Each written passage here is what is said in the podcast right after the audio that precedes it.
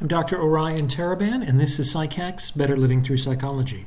And the subject of today's short talk is people are disappointing. People are disappointing.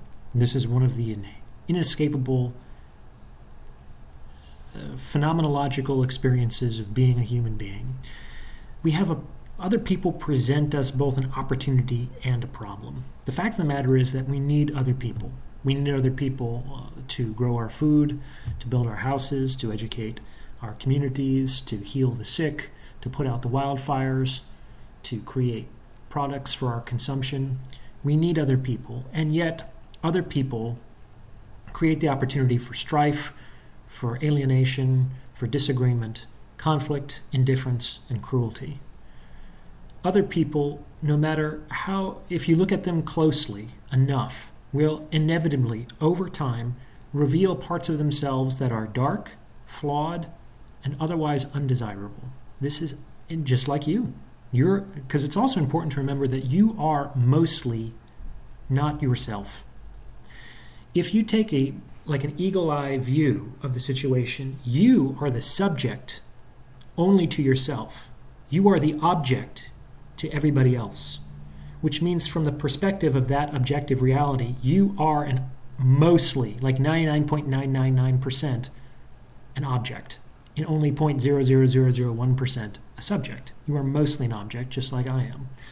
So what I'm talking about with respect to other people is certainly true for us, ourselves, because we are other people to everybody else. So if we look at anybody close enough, we will see their darkness, their flaws, their undesirable qualities. Sometimes we encounter active malice and cruelty, but in the vast majority of cases, we simply encounter a difference of preferences, priorities, values, and opinions. And not everyone is going to be able to agree with us. Even the people that we love and most want aligned with our perspective, they're going to have, and they are certainly entitled to have, different opinions and values and priorities. So even we could consider two all-virtuous people will also inevitably, on some level, come into conflict with each other if their various virtues aren't prioritized to the exact same degree with each other. And this is a real tragedy. That's the inevitable conflict in the disparity between the prioritization of competing goods. So other people are disappointing.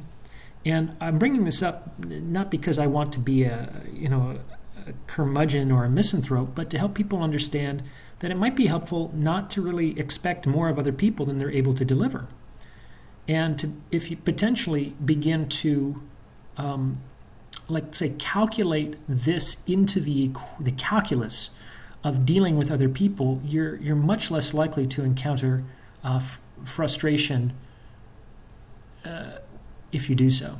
It's sort of like assuming if you're selling goods that a certain percentage of them are going to be stolen. That's just kind of inevitable. And then you don't have to necessarily be up in arms if and when that does occur. So that's what I have for you. Thanks for listening. We'll talk more in future episodes.